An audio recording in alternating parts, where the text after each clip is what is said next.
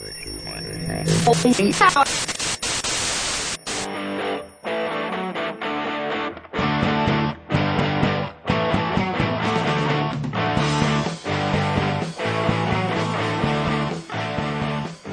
morning. Good afternoon. Good, Good evening. evening. Welcome. Welcome to a very hot and sizzling edition of Myth Take, our 10th episode. Yeah, okay, really, I thought it was nine, but that's good. Oh, it's all I thought it was 10. No, oh, well, something no, like that. Someone should be keeping track yeah, of these things. Yeah, yeah, we probably should. Um, and I say hot and sizzling because we are in the midst of a very hot and very dry spell towards the end of July here as we're recording this. And we hope wherever you are that you are enjoying your summer as well. Uranus, Uranus, Uranus, Uranus. There we go, we're done. Have a good evening. Pack it up. Yes, this is going to be a challenging one, isn't it? Um, we've already talked a lot about um, Uranus in our earlier um, episodes on Jupiter and on Saturn. Yeah. Um, sorry, blanked out there for a minute. I'm Yes. feeling the heat. Um, so we should intro- introduce ourselves. We I'm Darrin. Sunstrum. and I'm Alison, and This is I, Myth Take. Yep, and uh, Muggs the cat is around somewhere too, and you'll probably hear from her. So, Uranus and Uranus. Uranus. Yeah. Yes. Oh, oh, you mean is yeah, uh, Yeah. Caelum. Yeah, means sky. yes. Yeah. Yes. If you want the Roman version, right? And this is interesting in a sense because they went with the Greek, right? That broke the tradition. Because Um, Uranus is Greek. yeah, but it's spelt in the Roman way. Uranus. But, but Caelum, Caelum means sky or heaven. That's the Oh, same right, god in, the, in, yeah. the, in the Roman okay. mythos, yeah. mythos yeah, right? Okay. Yeah. I see So you know, but so they just went with the Gr- they went with the Greek, Yeah, right? Which which- is kind of cool. So hey, there's there's something we came up with, right? Okay. Well, I did. I did a little bit of reading about the um, planet itself, so I can give us a little bit of a rundown on that to start with. Yeah, we, we need Um, our um, data on on fascinating Yeah. and so this is this is the segment of the show. planet. This is the segment of the show called "The Classicist Pretends to Know Something About Astronomy." yes, Okay. Um, so seventh planet from the sun is 19.19 astronomical units from the sun. Do you re- do you remember what an astronomical you, unit is? you're is? constantly quizzing me on this. Well, I think I know, one I'm AU is the distance from the sun to the Earth. Exactly. Okay. So basically, It's out um, there. and this is all from the NASA website. So any mistakes, blame them. Um, if the sun were the size of a front door, Earth would be the size of a nickel, and Uranus uh, would be the size of a baseball. Yeah, Yeah. Um, so not not big- mega giant. bigger than Earth, but much bigger than big. Earth, Yeah. but um, certainly a heck of a lot smaller than, than the Sun, of course. And it is a weird planet because it actually rotates on its side, so it has very weird seasons. One day on Uranus is 17 hours. right. One year is 84 Earth years, or 30,687 days. So you would be much younger Yes. Than you are here. hmm Um, rotates uh, east to west, so opposite of Earth rotation as well. So it's a little bit of a mixed up. Um, scientists think that it was maybe bumped into by some, like there was some in relatively recent time. Um, oh yeah, on a cosmological scale. yeah, um, it was crashed into by something else that has made it all a little bit wonky. Yeah. Um, so it's an ice giant, water, meth- methane, and ammonia. And then the methane, there's a there's some methane in the atmosphere, which again is largely hydro- hydrogen and helium. And the methane is what gives it its beautiful bluish color. Right. Yeah. I also heard that the methane is responsible for possibly hiding Mm-hmm. the um, the Icy core. no the more sort of um, I don't know the more it could have bands like Jupiter, but we don't know because the methane is sort of Oh. cloaks the entire planet. So Interesting. yeah, Um, I learned that it has what's called the Great Dark Spot. So Jupiter has the Great Red Spot. This Yeah. is the Great Dark Spot. So Is this same one at the idea pole? that it's uh, some kind of storm that Oh, yeah. um, is ongoing. uh-huh. I wonder Um, if- yeah, okay. yeah. So uh, 27 moons. Hot. And these ones, interestingly, are named from Shakespeare. So are. we were really hoping that we would have some Here's a fast Greek, rundown. Greek, Cordelia, Ophelia, Bianca, Cressida, Des- Desdemona, Juliet, Portia, uh, Rosalind, Cupid, Belinda, Perdita, and Puck. Those are the 12. I won't give you all 27. Okay, good. Those are the first 12, right? Of, of that they're all in there. The largest moons are Oberon and Titania. Yeah. and um, some of the moons are as small as 12 to 16 kilometers across, so Mm-hmm. in the 8 to 10 mile range. So some of them, they're quite tiny, and they're blacker than asphalt. So you can imagine why it has been very hard to identify moons. Um, because you're standing on Earth and you are try- you are Looking up into black sky. Yes, very things. extremely far away, Yeah. looking for very tiny black things. Mm-hmm. Um, so, no surprise, hopefully, that um, Uranus was not discovered until 1781. That's right. And it was discovered by William Herschel, or maybe his sister Carolyn. Mm-hmm. Um, I It's George's planet. That's what they yeah, call it. well, that was what he initially wanted to um, call it was George's star in honor of King George. I think it was the third. Mad-. Mad King George. Yeah, but I have this lovely book that I pulled off my bookshelf called "The Age of Wonder" by Uh-huh. Richard Holmes, and um, I read this a couple of summers ago. So um, I was very excited to talk a little bit about Herschel. Um, Richard Holmes talks about kind of all of all of the fascinating discoveries and developments that were being done in science and technology, and he has quite a lengthy section on the Herschels. And Carolyn was an astronomer in her own right, um, but given the society that she was in, um, she had to have her discoveries published as her brothers.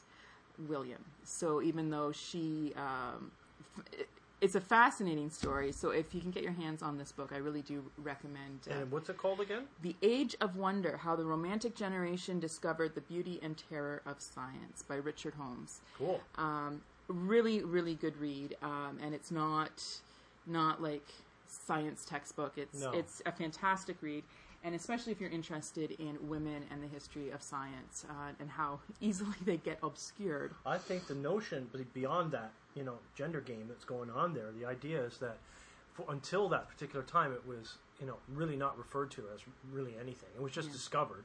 And then they called it George's star or George's planet, Yeah, right? that's what William- Cetus, Yeah, right? And then it wasn't even called Uranus until 1850. yeah. So for a great deal Well, of time, it They was did just it well, called that. It was like and saying, part of it it's like, well, how great would it be the king to have a planet named after him? But you know? part of it too was they didn't. There was a lot of debate whether this was a planet or whether this was a comet, like what exactly this was. Mm-hmm. Yeah. Mm-hmm. And William and Carolyn built t- built um, telescopes Mm-hmm. um, and massive. And again, the book goes into into detail on that. Um, it would require just polishing glass literally for days without Oh, I stopping. can imagine. And Insane. yeah, so this is you know this was cutting edge science, so it wasn't readily adopted um, by everybody, and there there was belief that you know or, or arguments that this was a comet. You know, it's very Yeah. very far away, it's very tiny, and um, they can see it with telescopes, but certainly they don't have the resolution that we would expect to have today. Yeah. And So who do you tell? well, the Royal Society Well, is where you is go England, to, right? yeah. So, was th- just so it's the Royal Society. Yeah, and, and Uh, I'm sure that the yeah. that the that the reception in the Royal Society was a, lot, a great deal.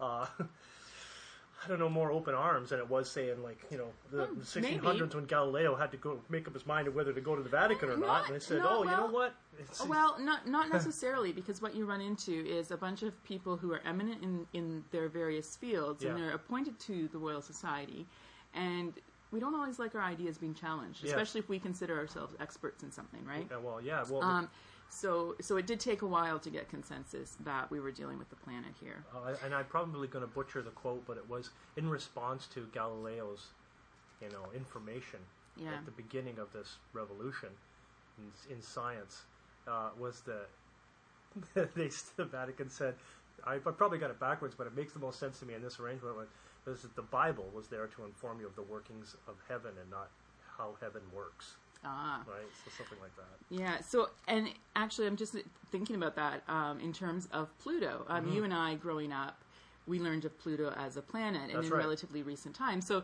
can even just think of how how resistant many of us were to the idea that Pluto Pluto is not a status. planet, and I how know. can it not be a planet, right? Yep, something so comes in. new ideas and new knowledge is not always quickly quickly adopted, and that's not necessarily a bad thing. You know, it needs to be tested and tried out and and, and sorted out. Absolutely. Um, the only spacecraft to visit. Um, oh, I know it. Yeah? Let me guess. Voyager Which one? Ah, two. Yes. Oh, there you go. Okay. 1986. All right. Um, took nine years to get there, and they even had to do a long distance software upgrade. um, Ooh, because you know, well, Can you imagine? Think how much it would have changed in nine years, right? Yeah. Technology, and, Yeah. and they wanted to improve the quality of the pictures they were taking, and they Sure. obviously can't upgrade the hardware at that Yeah. point, but they did a long distance software upgrade. Yep. Um, Voyager 2. Now, I, wasn't entirely clear on how this worked, but according to the information on NASA, it says it, it took nine years to get there, but then it really only collected information for like a total of six hours Sure. total. So, a really long trip for a very little bit. amount of data. But they, it did discover 10 more moons and two more rings.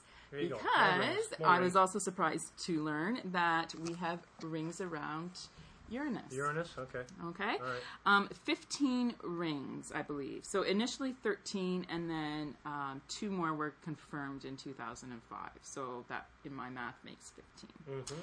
Um, there's some inner narrow dark rings, some outer bright ones, and they were actually dis- discovered 1977 by accident. Um, there were two teams of astronomers, one in the States, I think, and one in um, Australia, that were watching the planet uh, move in front of a in front of a star, and they kind of saw the light blink a, a couple of times as it moved across, and Yep. so then they're like, "Oh my goodness, like what's going on here?" And that's how they that's how they eventually figured out that um, it's dealing with rings. So I thought that was really interesting. Yeah, everything's got rings. Um, a couple of little um, tidbits. It's Do we have a Mugsimeter for uh, yeah, we do. Um, I was just going to say we've got a wonky magnetic field, a really strange magnetic field. Um, Okay. You I would not know- want to grow a, to try to grow a vegetable garden because you only get one four hundredth of the Earth's sunlight. Wow. Yeah. So very little Very sunlight. Kind of dense yeah, atmospheric filter. and because of its because it's on its side and Yes, it's got perpendicular axis. yeah. Um, it, South there's pole these faces the sun. seasons are 20 years long and so Whoa. your seasons are like complete light or complete dark That's like cool. there's yeah, Yeah. so it's very different from earth I did Um, find out one interesting fact uh, related to Uranus's unique perpendicular axis that its south pole does face the sun, and as a result of this, you would think, well, this that side would be the hottest side. No, in fact, its equatorial region, which is does not face the sun, it faces would be you know zenith Yeah. and nadir in the opposite direction, is still uh, the hottest part of the planet. So the mechanism that creates that is unknown. Yeah so maybe there's something inside the planet Yes. that's still Yeah. generating heat It's generating heat. Okay, so our Mugsimeter, our eight pound cat on Earth, is uh, 7.112 Ah. pounds. So a little bit lighter, but not a lighter. huge, um, a huge, a huge difference. hmm Absolutely. um, so I think that's kind of the rundown of the science part. Um, like I said, we'll have the link, and I'll put a link to that book up as well, just in case anybody's interested. in. Chasing the sun. Uh, no, no, Oh. no. I'm going to talk about that Oh, one later. okay. It's the Wonder. Age of Wonder. Yeah, I'll getting ahead of yourself yeah. there. Oh no, Okay. I, you know, I just saw I know. So, Greek gods. Greek Uranus. Yeah. Okay. Well, he doesn't have a lot of data. I'll tell you that. We've already talked about him a lot. Yeah, Um, his his story. up. His, we almost should have done the planets in the opposite order and Yeah. done the story chronologically, but anyway, we didn't. So Yeah. here we are. Um, so He's the Theogony primary source. Yeah. Uranus. So he is, uh, I guess could he's the second generation. There's the No, the I'd- primordial beings. Yeah. I'd say Um, the first sort of. You could say something like the first king of Yeah. the cosmos. Um, so according to Hesiod, the cosmos starts with chasm or chaos, which is not chaos in the sense of being chaotic, um, like having a herd of cats running around, um, but just Like ca- but in the sense of chasm, Yeah. um, space, Chaos means space, void. void or space, um, and then Earth, and then Tartarus, which is the underworld, and then Eros, a force of attraction. Right. Um, so those are the first four beings, and then Earth.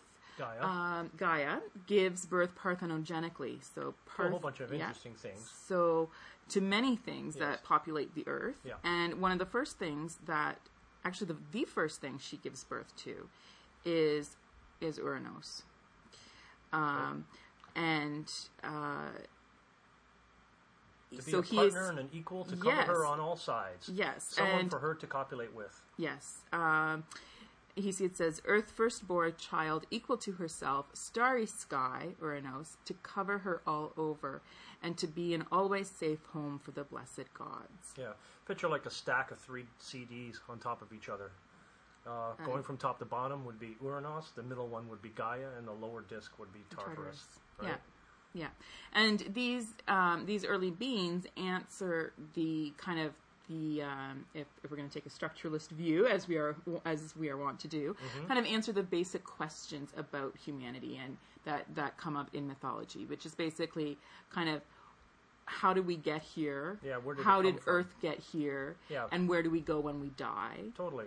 Um, which is the Tartarus um, aspect of it. Yeah. Um, so Earth, um, Earth produces mountains and seas and um, All kinds of things. all kinds of things Yeah.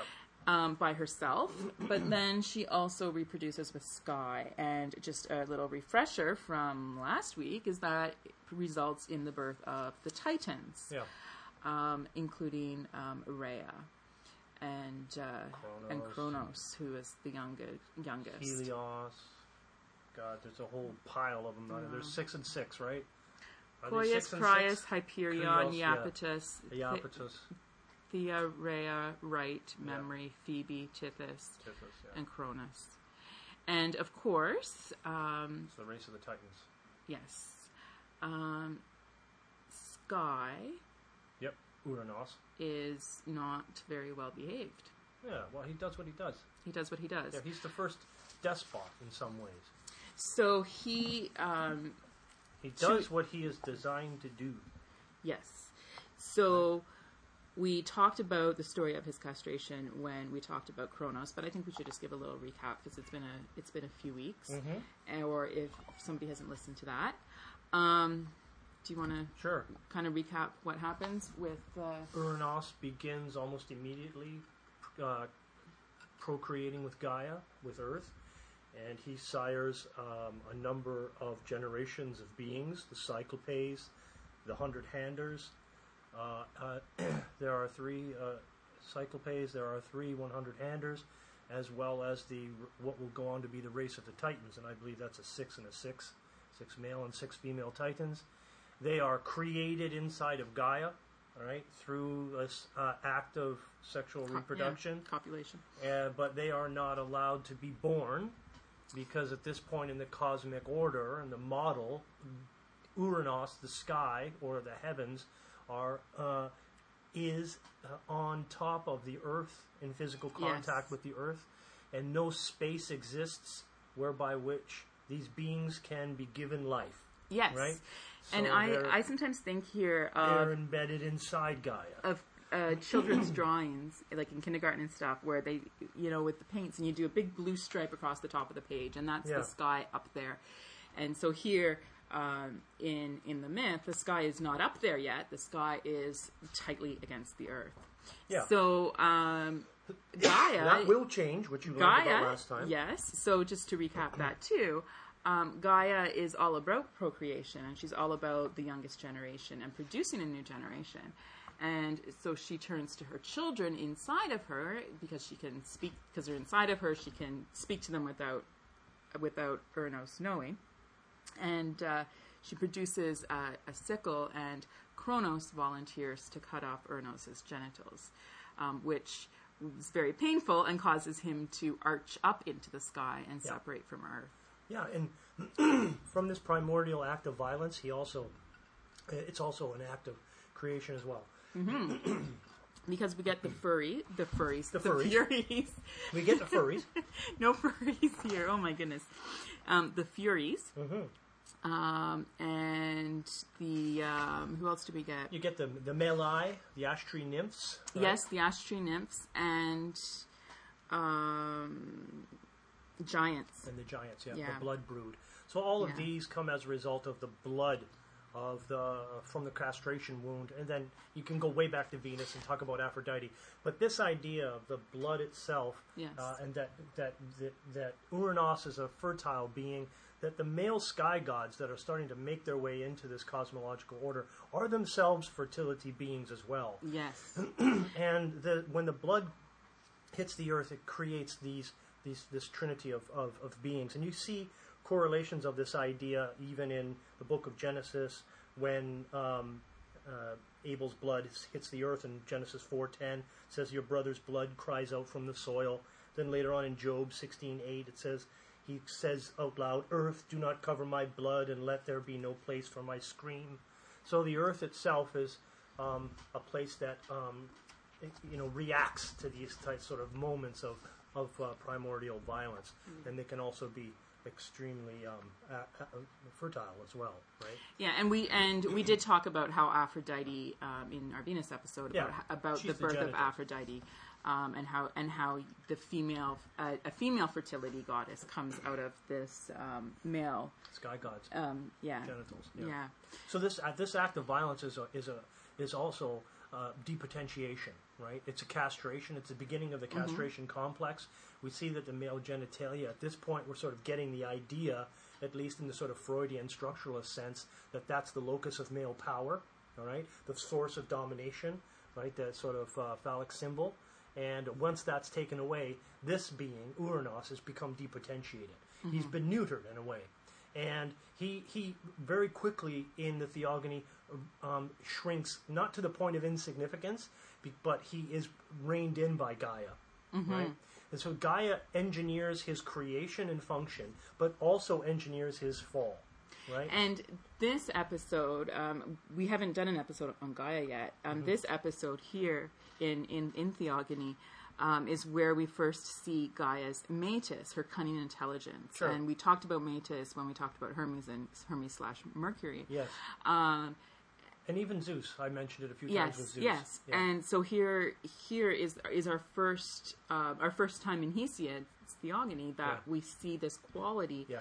um, where she is using it to um, for her own ends. Sure. Yeah. It, it's the it's the ultimate sort of secret weapon, right? And but in t- instead of talking about it as a Gaia aspect, we want to keep it in the Uranian side of things and say, what is it that Uranus? He does not have that quality. He doesn't have the prophetic or oracular quality either. Well, you know what? He does. He does have it because he talks about it a little bit later on when he prophesizes to his children, the Titans, that they will be cursed and that they will be punished. That retribution or vengeance Mm-hmm. is coming to them for what they did to him, right? Because as cruel as it might may be, or uh, as much as a crime as it may be, that this is something that children should not do. Uh, Cronus, that is, and his siblings should not do to a father, Mm-hmm. right? Is to to to do this, to, to get involved, at least in the first phase of the succession myth, right? The Well, usurpation cycle. But I also want to add that we're still dealing with strength because Uranus is strength,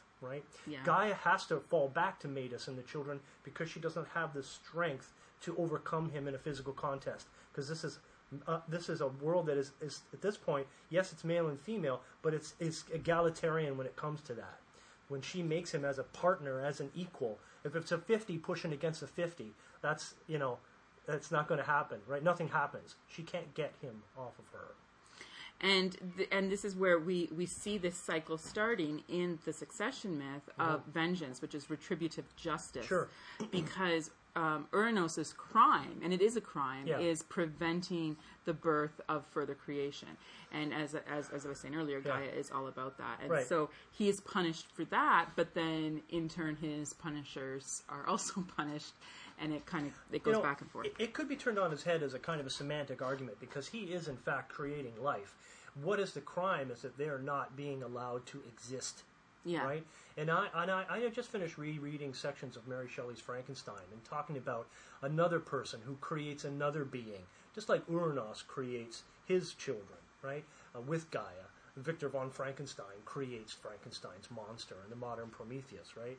And and Uranus, sort of like Victor Frankenstein, is abandons his creations, right? He um, he's a being that was too afraid in many ways to claim responsibility for what he had created, right? And um, their their existence, these children, the Cyclopes, the Hundred Handers, the, the the Titans themselves, their existence is robbed of meaning, and that might be ultimately what the crime is. Yes, Gaia wants life, and I'm sure that all goes with it, but there's something else there. They they they're not persons in the philosophical sense, right? They're not allowed to exist, right? So she takes steps in order to to rectify that situation, right? And and to push the analogy slightly further, when Victor Victor Frankenstein saw what he had created, he was horrified. Terror was his reaction, right? And Uranos, when he saw what he had created, his first creations, the Cyclopes and the Hundred Handers, he was, um, you know, it says that he was. Uh, Well, I, I want to talk about Yeah. that actually because um, one of the things in myth Mm-hmm. is you can learn about the parent, the mythological parent, by looking at their children. Yeah. Because aspects of the parent come through with genetic inheritance. Yeah. Yeah. Um, and uh, so when we have a look at about line 207, Great Mm-hmm. Sky, their father, called his sons Titans or strainers, Mm-hmm. quarreling with the sons whom he himself begot. He said they strained in wickedness to do a deed of great evil, but there would be revenge afterwards. Yeah, overreachers, Titanio. Now, And- before that, though, it does talk about the aspects of the Cyclopes and the Hundred Handers that Uranos was was uh, frightened by, challenged by. Right? says something like um, he, um, you know, I can't remember the exact words. I wish I had it, but when he saw their manhood. Yeah, right? I'm just looking to. I think that it, that's actually a little bit You know, and, he, and he was horrified at what he had created, right? The sum of his ambition, and I'm thinking now about about Victor von Frankenstein in a sense, you know, Frankenstein's monster, um, was to create, you know, something, right? And that that resulted in a terror. It's the pride of knowledge and untempered wisdom. But he, it, Uranos is, a, at this point, pretty much a mechanism, right, for procreation, and he is punished for his choices. There's judgment here, right? They say like the claw law, right? The lex talionis, the law of retribution is a red claw law, right? Because it means that there will be an unending cycle of vengeance, that blood will be spilled. So here's the beginning, right? It's a primordial act of violence. And myth is violent, right? You light the fuse, and here it is, right? And it and it's a generational contest. Here is an example of the succession myth when uh, you know sons rise against fathers, right? You know, but actually, you know, another thing that I find really interesting too is this idea that the subtext is not only the succession myth and sort of the showcasing of the quality of Metis or prophecy, the rise of Zeus and Hesiod's theogony, but also that idea of the uh, I, I want to call it conflict of the orders, but I don't want people thinking about like Roman cursus honorum or anything. It's about the the combat in the between genders in some way, about how we're seeing in embedded in the story the um, fall. I'm, I'm just going to say fall right now, for lack of a better word, of female fertility goddesses uh, and subordination shift, to yeah. male sky gods, right? yeah, a shift. uh, Right. So you're getting it very early in the primordial cosmos, right? They're still there, right? And they'll find what channels they need to work through. But it be, it will become a male-dominated patriarchal order. It will be Zeus, sky gods. And right? Gaia's powers um, devolve, so to speak, down through her female children. That's so Yeah. um, down Spread to out. Artemis and Aphrodite and, Yeah. and lots of other ones. But yeah. her her ferti- she she will fade into the background Yes. mythologically speaking. Yeah. Um, I think the last time that we really see her is hymn to Aphrodite. No, um, um, Hymn to Demeter. hymn hymn to Demeter. Um, and she fades into the background because she's not needed anymore. She, Right. There's there's enough fertility goddesses that carry on different aspects of of her fertility nature. Absolutely, like picture Gaia at the beginning, you know, for all her ferti- fertility, Metis, and, and prophecy, like a plate glass window. Once the rise of Zeus comes up, you know, Zeus basically throws a uh, a thunderbolt, let's say, metaphorically speaking, through that plate glass window, and all those fragments are absorbed and redistributed into the pantheon of goddesses and male gods, right? Because I think that's something that's overlooked. We right away qualify fertility with feminine, but in this in this uh, in this system, um, There, no, there no are case. there are male Yeah. for male Absolutely, male there are. Yeah. Right, absolutely, there are. Yeah. Right. So there, there is more. It's something else that's sort of going on. Right. It's Earth versus sky. Right. And it's male and female. Right. Yeah. Um, so you, you you sort of see that idea um, going on uh, in the early pages, and these these this idea of you know female Earth goddesses um, being subordinated by male sky gods uh, um, is a, a fairly popular idea in, in you know mythic scholars. Mythic scholars talk about it, and the one of the quotes that I had from um, a scholar that I, I got a chance to work with at Brock University shed a little light on it, and he said the worlds are constructed, and this is what we're getting with Hesiod. Hesiod is is constructing a world. He's constructing a cosmic order, and he's saying that this is the true one. There are many alternatives. Yes, right? and we really only have Hesiod's Yeah. to go with. And we really only have pieces Um, to go but- in bits and pieces. But right? he is constructing something specific Right, so- and we talked again. We, we talked about that last last week, um, or one of the previous episodes. And the quote is that worlds are constructed by the careful reformulation of worlds that were already there, Yeah, right? So this is not a sui generis production, right? This builds legitimacy when we do this because an audience will recognize its former face, right? And it'll say, "Oh, it, that oh, I kind of know. Is that the really it really was?" And he says, "Yes, this is the way it really was." Right? It aids in its success, right? And and that's what they call soft force, uh, as far as persuasion is concerned. I don't beat you over the head with a new ideology. I reformulate what you already know. I reshape it, and you recognize it, and then you accept it through the soft force persuasion, right? And and those are types of things that um, Hesiod's working on, working with. and the other thing, again, for those who are less familiar with with um, the poetry, um, Hesiod spends a good chunk at the beginning of the poem Oh, basically giving us his source, which is the mu- which are the muses.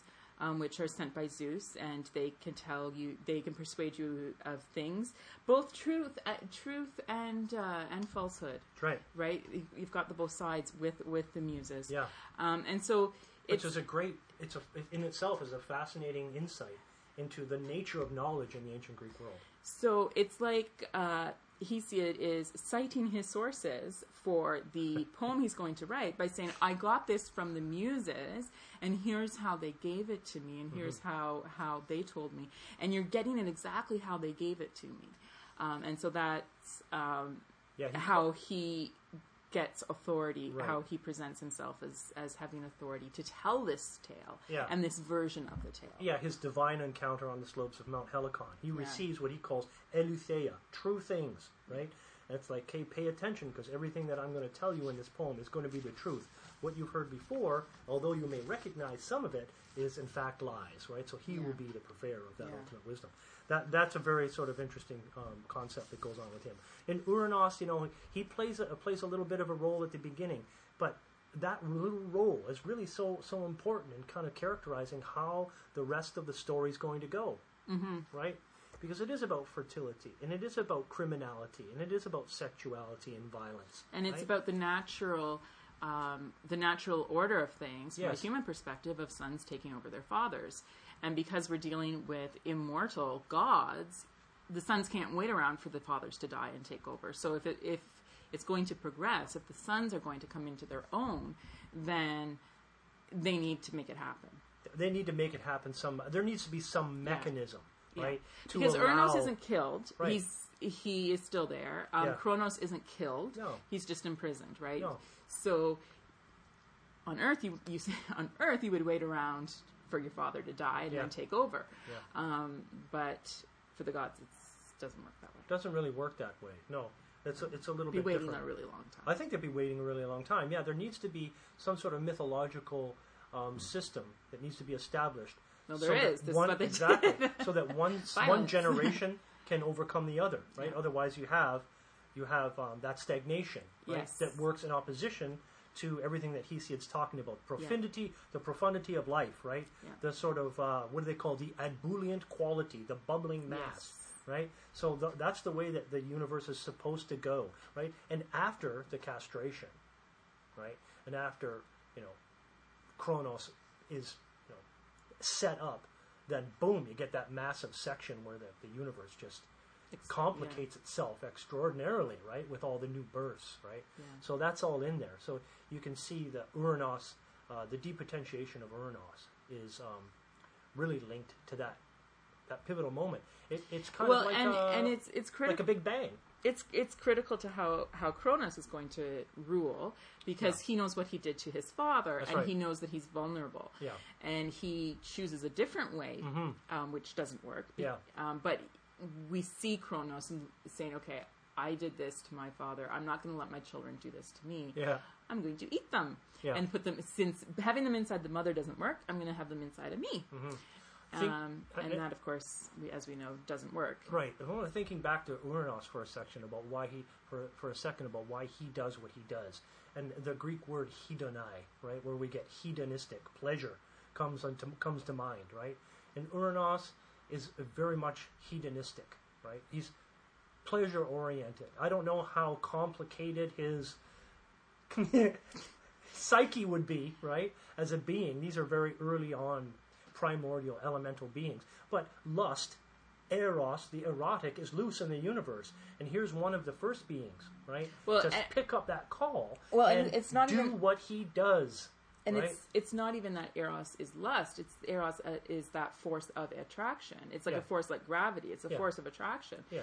that he's not he's not able to do anything else. Yeah, but you know the sexes are drawn together. Yeah, right? Exactly. that That's that's what I mean. Like it's it's it's not something that like it's like gravity. You can't resist it. It's Mm-hmm. It's there and it's and he and he does what he does, right? So that is that is Uranos's the nature of Uranos's crime, right? Is around is evolved around pleasure, yeah. right? And uh, for that, he is judged, Yeah. right? And for that, he is punished, right? And you know how the rest of it works out. Now, when you look at Kronos, right? Kronos modifies his behavior slightly, right, when it comes to the relationship with the children, But not enough. but not enough, right? Not enough. And his desire, right, for power this time, right, Yeah. is what sets him up, right? Gaia said, okay, you're in charge, Sonny. Good luck, right? And here's a prophecy look out for your last born son. And then she goes and does the laundry with, Yeah. with Uranos. He's still there, Yeah. right? He's he's like you know you see Louis the Fourteenth or whatever has those little dogs that sit on the lap dog like you know in, all the Renaissance art. Okay. Little lap dogs became you know in fashion and stuff like that. That's what Uranos is, right? Gaia is large and in charge He's- in the this yeah. point in the uni- universe, and he becomes a hangers on. He becomes Prince Philip to Queen Elizabeth, right? He was a stud, right? But now he's been emasculated. Right and depotentiated, and he's, I- and he's I just- simple window dressing in a fancy uniform for the woman who has all the power. Right? I'm just going to you like apologize to all our listeners who are royal You don't have fans. to. No, you don't have to. Podcast. You get saucy language. You get all kinds of stuff. It's all Oh good, dear. right? So that that's that's that's Uranos in a nutshell, and it actually does mention him one other point later on in Hesiod's Theogony, when he simply mentioned being in the company of Gaia, mm-hmm. right? And and that's all. It's it's when it's when Rhea decides to go Yeah. see her mother and her father, right? For For help. advice. right? And, and they say, "Oh, you know, you got to do something." And they're just they're chilling, you know. They're they're in the twilight of their years, and who knows? Maybe they're retired. Moved up to Elliot Lake.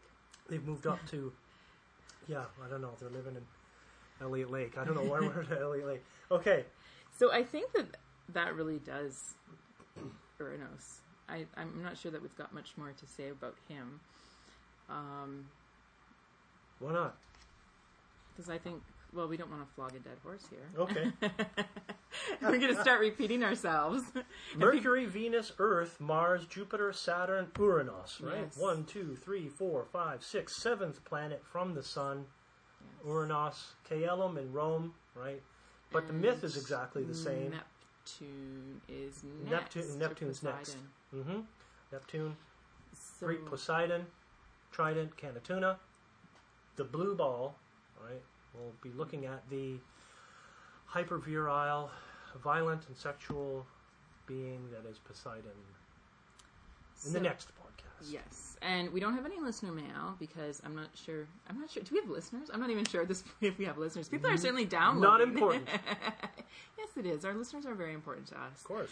Um, I just want to share another book that I just started reading. I found it in the big box bookstore that is about the only bookstore left in Canada. Um, and it uh, was in the discount pile, so I got a really good deal on it. And it's this one's by Richard Cohen, and it's called Chasing the Sun, and it's basically the story of the sun. So.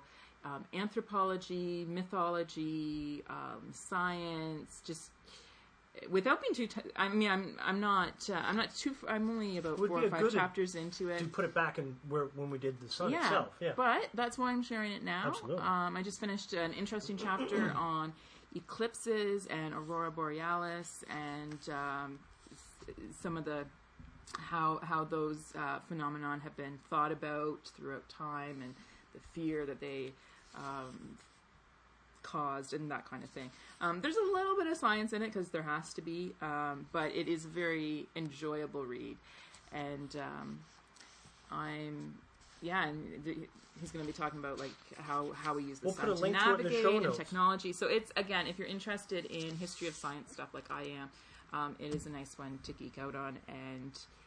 I never thought I'd be as interested in astronomy as I actually have. I've, I've become more interested in astronomy since starting this uh, Right. our this uh, planetary tour. That's the good. It's the good Yeah. reads section. Yeah. Okay. So, um, a little bit shorter this week, but um, Tune in next week when we'll be Yeah. looking at Poseidon. We'll be looking well, at next Neptune. episode, yeah, when That's we right. get there. Um, Yep. I always say next week. Yeah. So, It should be weekly. It's not. on behalf of the cat, Yep. good night.